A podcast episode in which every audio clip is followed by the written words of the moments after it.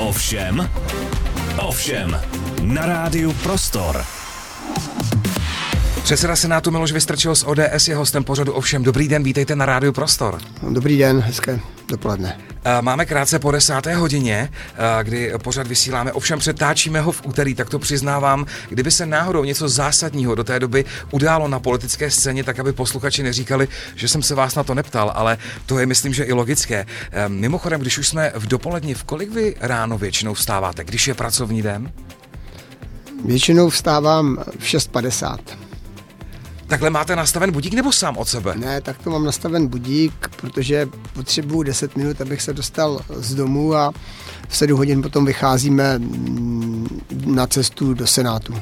To znamená, žádná snídaně doma nebývá, většinou v Senátu? Většinou nebývá doma snídaně, přiznávám potom, že si v Senátu většinou dávám kávu a během té cesty se zastavuji i pro pečivo. To znamená, potom eh, je to tak, že ráno, když procházím většinou média, dívám se do počítače, tak přitom nezdravě piju kávu a jím většinou nějakou sladkou housku. Říkává se o kávě, že je v- v nějaké míře zdravá, takže, takže možná je pro vás prospěšná. A to jdete přímo vy si koupit tu housku. Jo, to chodím já, já chodím, nevím, jestli to mohu říci, do jedné pekárny, tím pádem ta naše cesta je vlastně delší, je téměř dvoukilometrová, poměrně rychlá a já to mám zároveň jako nákup eh, v obchudku, eh, který mm, je mi sympatický, protože je vidět, že ty lidé to tam dělají rádi a mají otevřeno vlastně pořád. Je to mm, pekárna mm, vlastně kousek od místa, kde bydlím a následně se odtud vracíme do Senátu, je to říkám zhruba dva kilometry rychlé chůze a potom ta káva a čtení už dneska ne novin, ale mm, počítače a mobilů a tak dále a přitom ta káva je to kousek sladkého pečiva. Mimochodem, eh, platí Miloš Vystrčil cash nebo kartou? Platím Jestli se- cash. Mohu Platím cash, protože ty dámy jsou tam od rána a když platím cash, tak je jednoduchý, jednodušší tam nechat jim něco málo navíc. Vy jste zmiňoval ještě noviny. Máte někdy v ruce papírové noviny? Předpokládám, že ano, že v Senátu přímo pak dostanete ten denní tisk. Mám je v ruce, ale většinou je to tak, že eh, mám papírové nikoliv noviny, ale třeba eh, nějaké časopisy, které vycházejí týdně nebo měsíčně. Eh, Přiznám se, že ty papírové noviny jako deníky ty moc nečtu. Říká Miloš Vystrčil v pořadu Ovšem na rádiu Prostor. Už za chvíli budeme pokračovat. Posloucháte Ovšem.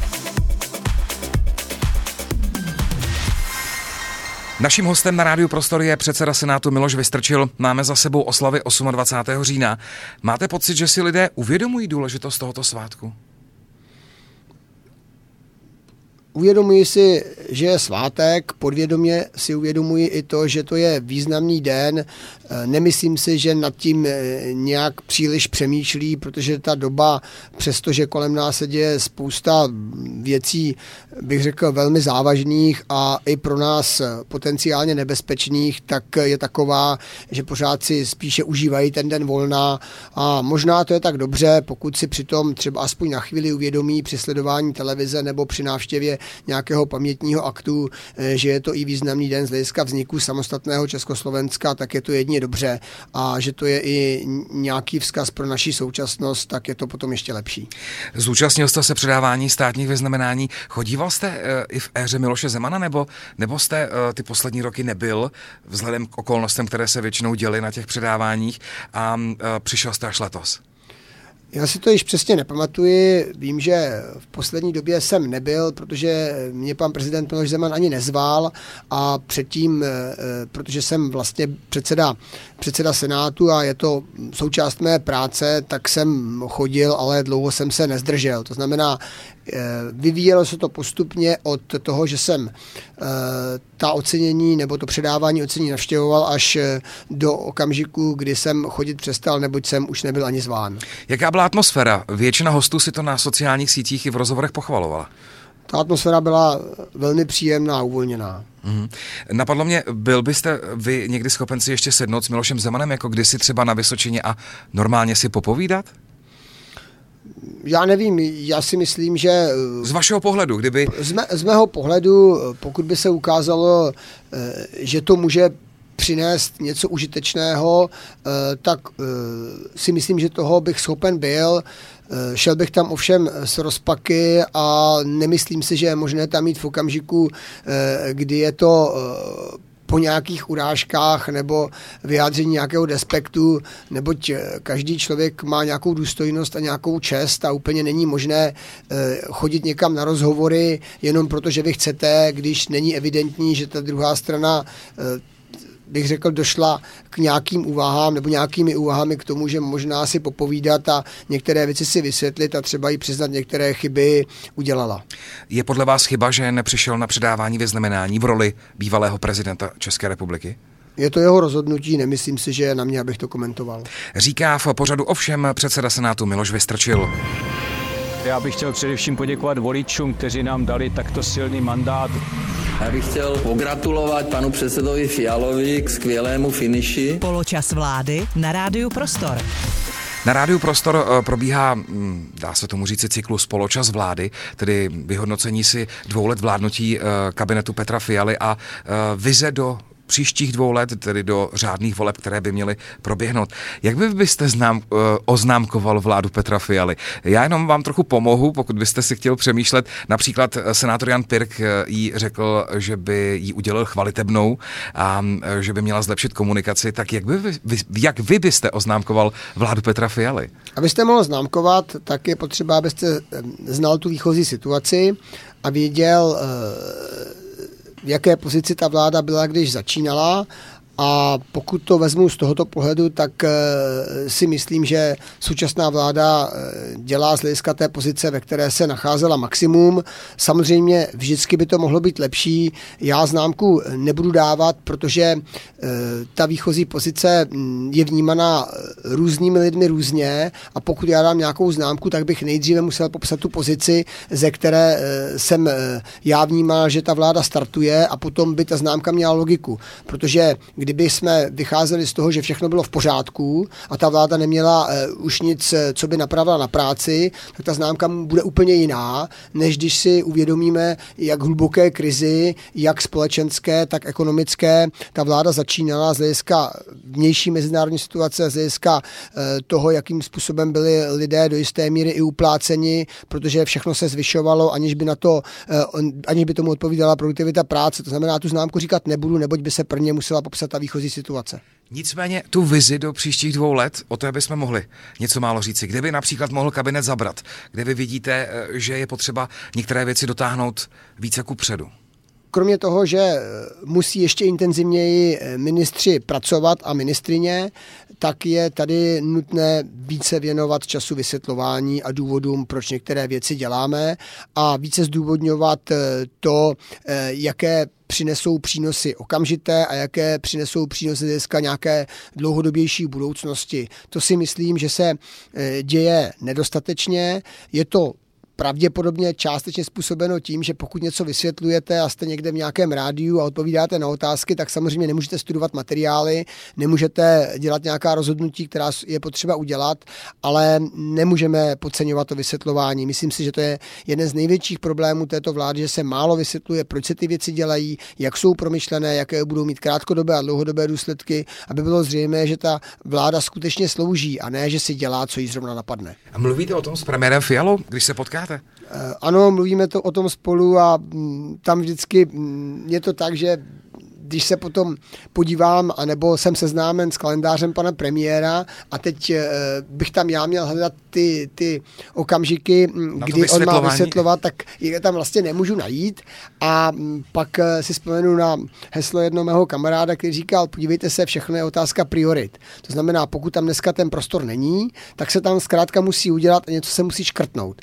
Ale to by měl udělat pan premiér, případně ministři a myslím si, že to je nutné, že oželím dvě, tři, čtyři pracovní schůzky a zkrátka budu vysvětlovat, proč ty věci dělám. Tím pádem toho méně udělám, ale ten efekt vlastně může být kladný. Kdyby premiér přišel a řekl, uh, teď v uvozovkách Miloši, mohl bys to udělat za mě, protože ty možná budeš působit na lidi míru milovněji a já udělám ty schůzky, vzal byste to? Teď to říkám hypoteticky, ale kdyby taková nabídka přišla? Já jsem přesvědčený, že pokud někdo kroky realizuje a říká, eh, že by se mělo stát to nebo ono, tak je potom také na, tom, na něm, aby vysvětloval, proč to dělá. Pokud to dělá někdo jiný a zároveň se na tom přímo nepodílí, nepodílí třeba s tím, že je součástí legislativního procesu nebo tím, že je součástí toho rozhodnutí, které se dělalo třeba na úrovni e, příslušné strany nebo příslušné koalice, tak si myslím, že by to dělat neměl. To znamená, moje odpověď je, ano, udělám to v případě, kdy se na tom přímo budu podílet nebo kdy s tím budu dokonale seznámen. Pokud tomu tak nebude, tak nebudu mluvit za pana premiéra ve věcech, ve kterých on dělal to rozhodnutí a tudíž je na něm, aby to vysvětlil, nebo to bude nejvěrohodnější. Pokud to budu dělat já, tak vlastně to jenom, že mu dělám jakési alibi, nebo ho chráním, což může i oslabovat jeho důvěryhodnost nebo jeho autoritu a to bych nechtěl. Mm-hmm. Do Senátu míří důležitý uh, úsporný balíček. Uh, měl by se začít projednávat pravděpodobně 8. listopadu. Je pravda, že si senátoři museli vzít minimálně dva dny na projednávání, že jste upozornili, že to může být delší? Je pravdou, že jsme si říkali, že to projednávání může být i delší a zda tomu tak bude nebo ne, se přesvědčíme poměrně brzy. Tedy od toho 8. dál. Od toho 8. listopadu dál. Čekáte komplikace nebo zádrhely? To se uvidí. Já sám za sebe jsem příznivcem toho, abychom skutečně ten balíček důkladně projednali, ale zároveň, pokud tam najdeme nějaké nedostatky nebo věci, které by se daly zlepšit, abychom eh, postupovali spíše formou přijetí nějakého usnesení, ve kterém ty naše výhrady zhrneme a doporučíme vládě, aby se nad nimi zamyslela a případně hledala nějaká lepší řešení, než dneska jsou v balíčku obsažená, protože není úkolem Senátu, aby vymýšlel nějaké změny, které se týkají fungování státní zprávy, které se týkají daní, které se týkají omezování různých typů dotací či kompenzací. Je úkolem Senátu na to upozornit a to můžeme udělat eh, formou usnesení a je pravdou, že je potřeba eh, šetřit, že je zároveň potřeba uchovat sociální smír a je, že je zároveň potřeba zachovat investice. A tyhle ty tři parametry podle mě ten balíček v sobě obsažené má. Není nic divného, že někteří myslí, že by se to dalo udělat i jiným způsobem. Pokud takové nápady jsou a budou se nám znát dobré, jsem proto, aby byly spíše součástí nějakého doprovodného usnesení, než toho, že budeme navrhovat změny toho balíčku. Co do Senátu nemíří, ale projednává se ve sněmovně, je státní rozpočet. Eh, co vy říkáte na jeho parametry? Vy sám z pozice předsedy Senátu. Měl jsem možnost se několikrát o tom bavit s ministrem financí e, Zbyňkem Staňurou. Tady říkám, že jeho představa eh, by byla mnohem ostřejší, on by chtěl spořit více, ale to, co dneska on navrhuje, je maximum možného. To znamená, pokud chcete uchovat koalici, pokud nechcete, aby se vám eh, rozpadlo fungování některých rezortů, pokud chcete dál eh, vládnout v rámci existující pěti koalice, tak potom je ten rozpočet maximum možného. Zůstanu ještě chvíli u peněz. Tento týden byl hostem prostoru pro dva ministr práce a sociálních věcí Marian Jurečka v rozhovoru mimo jiné řekl, že by rád, pokud by vznikla nová eh, důchodová eh, reforma, aby začala platit od ledna 2025. Eh, je ta diskuse nad ní nějakým způsobem bouřlivá? Nebo zdá se, že by všechno mohlo proběhnout tak, jak on vidí, že by to schvalování mohlo probíhat v příštím roce? Nevím, zda ta diskuze je bouřlivá, určitě se přimlouvám za to, aby byla maximálně široká, to znamená, aby do ní byly zapojeny i opoziční hnutí a strany, protože pokud budeme dělat důchodovou reformu, tak to nemůže být tak, že eh, za rok, za dva, za tři, za pět se bude měnit, protože to je zpráva pro dnešní čtyřicátníky, maximálně padesátníky, kteří by se měli připravovat na to, že až půjdou do důchodu, tak ty parametry budou jiné, než jsou dneska. Že třeba si musí více šetřit, nebo že třeba mají možnost možnosti eh, se starat o rodiče způsobem, který potom znamená, že jejich děti se budou moci starat o ně nějakým dalším způsobem, pomocí nějakých eh, třeba daňových úlev, které jim půjdou eh, do jejich důchodů a tak dále a tak dále. To znamená, jsem proto, aby byla důchodová reforma schvalována maximálním počtem poslanců a senátorů a tím byla zajištěna její stabilita a dlouhodobost. Mm-hmm. Říká v pořadu ovšem na rádiu Prostor předseda senátu Miloš Vystrčil z ODS. Posloucháte ovšem. ODS, KDU, ČSL a TOP 09 budou spolu kandidovat i do Europarlamentu, to je čerstvá zpráva z minulých hodin. Je to dobře i přes rozdílné názory na fungování Evropské unie? Já osobně jsem přesvědčen, že to je dobře, že tím je potvrzeno, že to není eh, jednorázový projekt koalice spolu a jsem přesvědčen, že na celostátní úrovni bychom to měli potvrdit i v evropských volbách a věřím, že to opět potvrdíme potom v těch dalších volbách do poslanecké sněmovny. Eh, různým způsobem se to promítá i do krajských voleb a senátních voleb, ale tam já si myslím, proč nejde o celostátní volby, že už jsou možné různé modifikace. Tady byste potvrdil, že diskuse byla bouřlivá nad eh, společnou kandidátkou, nebo eh, jak se tomu říká, rozvířená?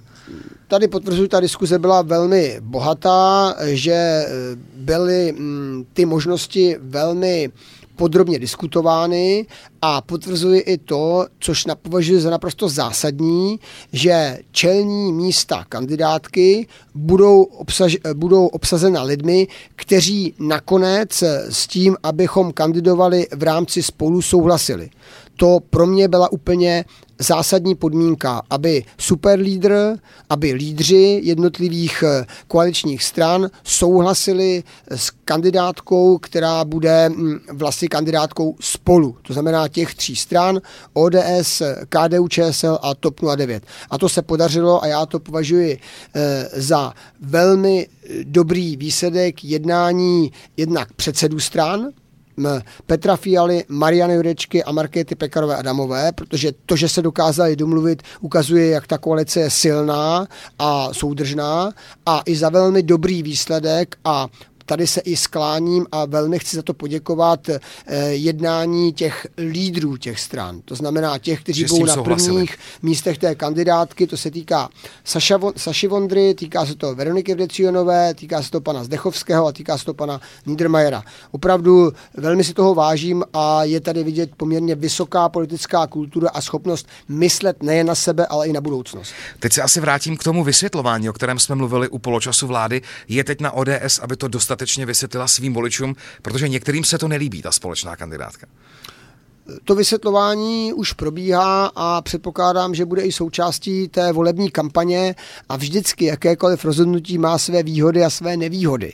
I když se prostě ženíte nebo vdáváte, tak to má nejen výhody, ale i nevýhody. Ztrácíte část svých e, svobod, protože najednou e, máte manželku a potom následně děti a musíte se věnovat jim, místo toho, aby se šel třeba na fotbal nebo někam jinam. To znamená, stejně tak je to s tím rozhodnutím, že budeme kandidovat spolu. Přináší to výhody, výhody a nevýhody. A to je potřeba vysvětlovat a říkat. Je to všechno o tom vysvětlování. Ta politika je služba, kde musíte vysvětlovat, co děláte a proč to děláte.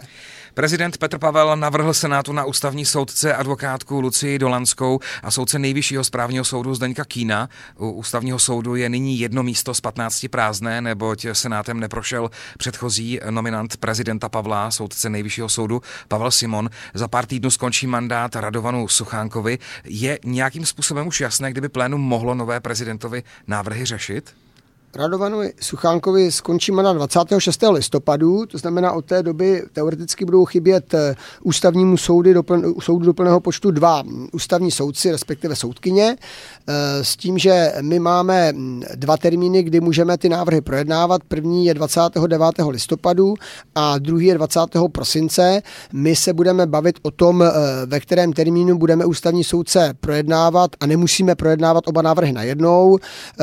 7 listopadu na organizačním výboru a tam uvidíme, jak se k tomu postaví ty garanční výbory, to znamená ty, které se ústavními soudci a návrhy pana prezidenta nebo žádostmi pana prezidenta o schválení jmenování ústavními soudci zabývají, což je jednak výbor ústavně právní a potom výbor lidskoprávní, respektive školský a na základě jejich názoru a názoru jejich předsedů Jiřího Ružičky a Tomáše Goláně potom předpokládám, že rozhodneme o tom, za ten termín projednávání bude 29. listopadu nebo 20. prosince. Ještě poslední informace, lhůta nám končí 25. prosince. Mm-hmm. Předpokládám, že u toho projednávání by asi byl i prezident Pavel, pokud by... Já věřím, že zase přijde, eh, chodí pravidelně, eh, já si toho velmi vážím. Eh, při posledním projednávání, které nedopadlo úspěšně pro pana prezidenta, tam byl celou dobu až do konce, to i senátorky a senátoři ocenili a já věřím, že ta dobrá spolupráce, kdy to neznamená, že vždycky máme stejný názor, bude pokračovat. Říká v pořadu ovšem na rádiu Prostor předseda Senátu Miloš Vystrčil z ODS. Posloucháte ovšem.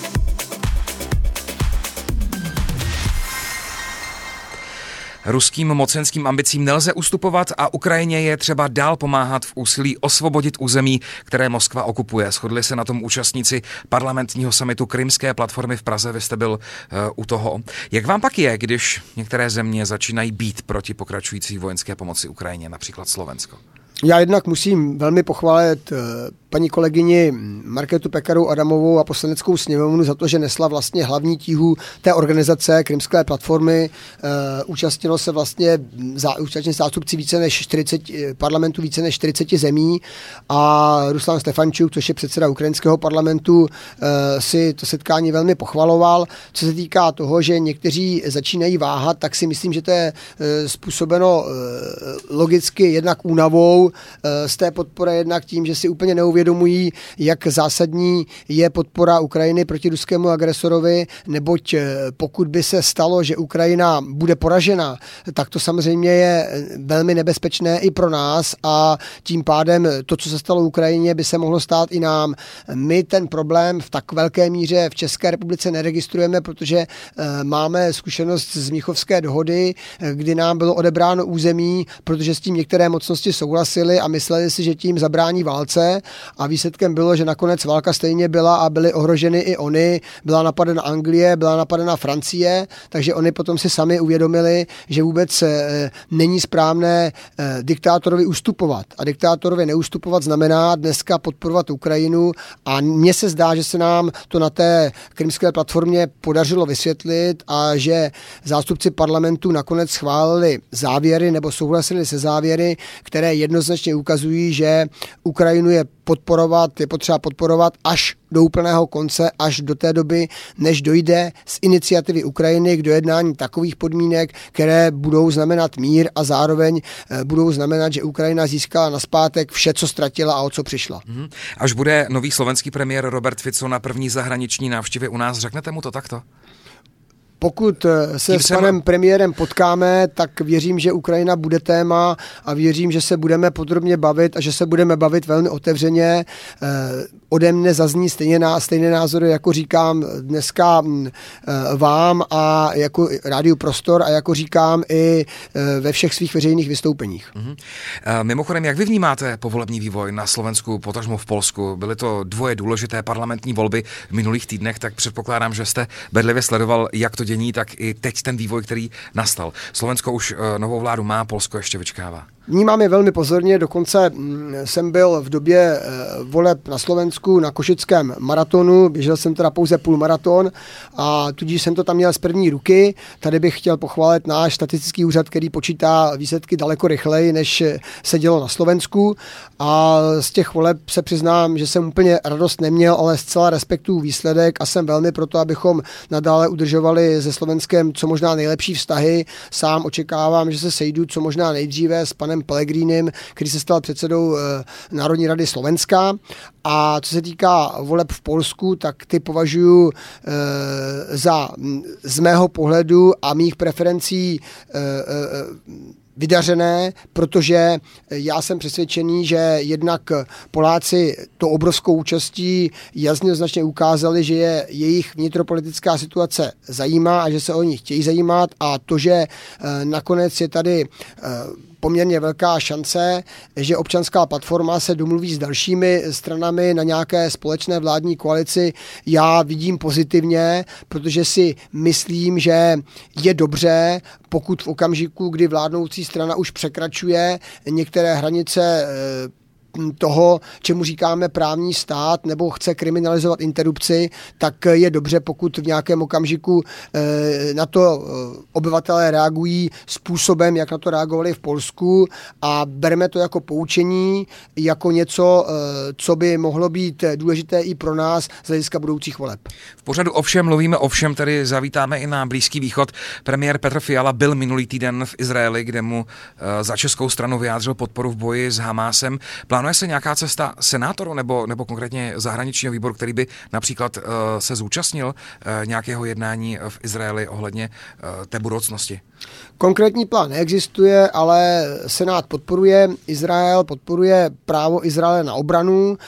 Přijali jsme to i v rámci jednání pléna Senátu jako jedno z usnesení a co se týká mě osobně, tak já jsem psal osobní dopis předsedovi izraelského knesetu a jsme si telefonovali, protože považuji za důležité dát jasně najevo, že není přípustné, aby někdo útočil na samostatný stát a aby bychom se k tomu kriticky, k těm teroristickým útokům eh, nevyjádřili a jsem proto, abychom i tu podporu vyjádřili jinak než pouze slovně. Pokud tomu bude moci přispět i moje návštěva v Izraeli, tak se tomu samozřejmě nevyhýbám, ale není tomu tak, že by dnes byla naplánována. Jak by teď vlastně mělo pokračovat financování Palestiny ze strany Evropské unie? Je okolo toho obrovská diskuse. Tak váš pohled na věc? Můj pohled je takový, že Hamas a Palestina nejsou to též a že lidský život eh, má velkou cenu a že bychom eh, v tomto směru měli přistupovat i k humanitární pomoci. Je nesmírně obtížné dneska tu humanitární pomoc poskytovat způsobem, který úplně vyloučí riziko, že bude zneužita Hamásem. Na druhé straně eh, i přesto všechno, co dělá Hamás a jaký brutální teroristický útok poskytl, podnikl proti Izraeli, tak i palestinci jsou lidé a v tomto smyslu je to potřeba i brát z hlediska té poskytované humanitární pomoci. To znamená, dělejme všechno pro to, aby humanitární pomoc dorazila tomu, kdo ji skutečně potřebuje ale na druhé straně mějme na paměti, že přes brutální útok Hamásu, teroristický útok Hamásu na Izrael, je nutné brát úvahu, že pokud ta humanitární pomoc nebude e, poskytnuta, tak se může stát, že palestinci budou umírat hladem, budou umírat žízní a bude to veliká humanitární katastrofa, kterou si nikdo nepřeje a která by paradoxně vlastně nemusela vůbec na pomoci nějakému řešení toho konfliktu a mohla by ten konflikt naopak prodloužit prodloužit nebo ho eskalovat do, i do jiných částí světa, neboť lidé by na to mohli reagovat. Tak, že by vlastně nebyli spokojeni s tím, že v rámci nějaké podpory boje proti terorismu dochází k tomu, že začínají umírat i další nevinní lidé. Je to nesmírně obtížná, složitá otázka, které je potřeba se věnovat a dělat všechno pro to, aby humanitární pomoc dorazila těm, co ji potřebují a nebyla zneužívána. V kontextu toho, co říkáte, tak jste asi chápal vyjádření Jany Černochové eh, týkající se v uvozovkách vystoupení Česka z OSN. Chápal jsem to jako její vyjádření toho, že je nutné dělat vše pro to, abychom si uvědomili, kdo je terorista a kdo je napadený. A v tomto smyslu to beru. A pak je tam ta druhá věc, že přestože e, teroristé m, mm, jsou z Palestíny, protože Hamas je vládní stranou, e, tak to není tak, že všichni palestinci mají zůstat bez humanitární pomoci. To může ten konflikt jedině eskalovat a pokud je ještě nějaký umírněný palestinec nebo někdo, kdo by chtěl mír, tak vlastně my ho tímhletím způsobem můžeme dotlačit k podpoře Hamásu. A to nikdo přece nechce posilovat terorismus. Mm-hmm. V kontextu toho, co se se děje i na půdě OSN, je třeba, a píše o tom i Jana Černochová, aby došlo k nějaké reformě té organizace v tom smyslu, co se teď děje vůči eh, konfliktu na Blízkém východě? Je potřeba se pokusit o reformu OSN, ale nemyslím si, že je velká šance toho dosáhnout. Říkám to úplně na rovinu, nemyslím si, že dneska je šance toho dosáhnout, protože ty státy, které dneska tvoří Radu bezpečnosti nebo jiné orgány OSN, tak vlastně střídavě podle toho, ve kterém se nacházíme v historickém období, toho využívají. A dělat nějakou reformu, eh, která by tomuto zamezila, potom je velmi obtížné. To znamená, jsem v tom spíše pesimistou, ale pokoušet se o reformy a že máme se pokoušet i o věci, které nevypadají příliš nadějně, to je pravda. Říká v pořadu ovšem na rádiu Prostor předseda Senátu Miloš Vystrčil z ODS. Posloucháte ovšem.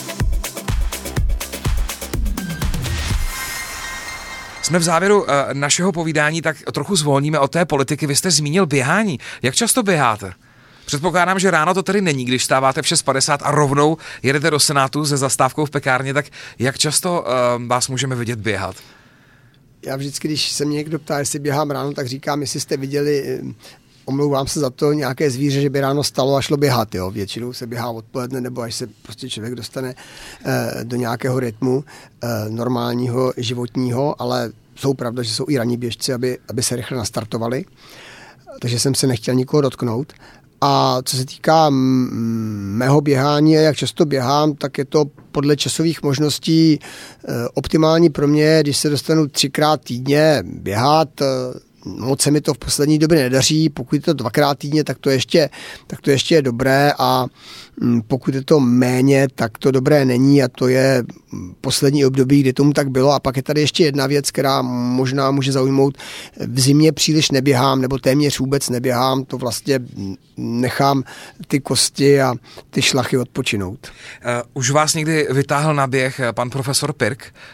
Několikrát běželi jsme spolu mm, pražský půlmaraton, byli jsme spolu na v Košicích, eh, kdy jsme běželi eh, půlmaraton v Košicích, pan profesor Pirk, protože měl něco s poténkou, tak eh, vlastně šel jenom část, ale byl velkou psychickou podporou a bavíme se o tom, že bychom příště zase do Košic jeli a že zkusíme to běhání třeba i společně propagovat, třeba nějakým senátorským během. Pan profesor Pirk má za úkol vymyslet nějakou trať, zda to udělá, nevím, ale on je neuvěřitelně aktivní, neuvěřitelně vitální a tím pádem máme šanci, že se třeba dočkáme i nějakého běhu, eh, který bude mít název Poběž se svým senátorem či senátorkou.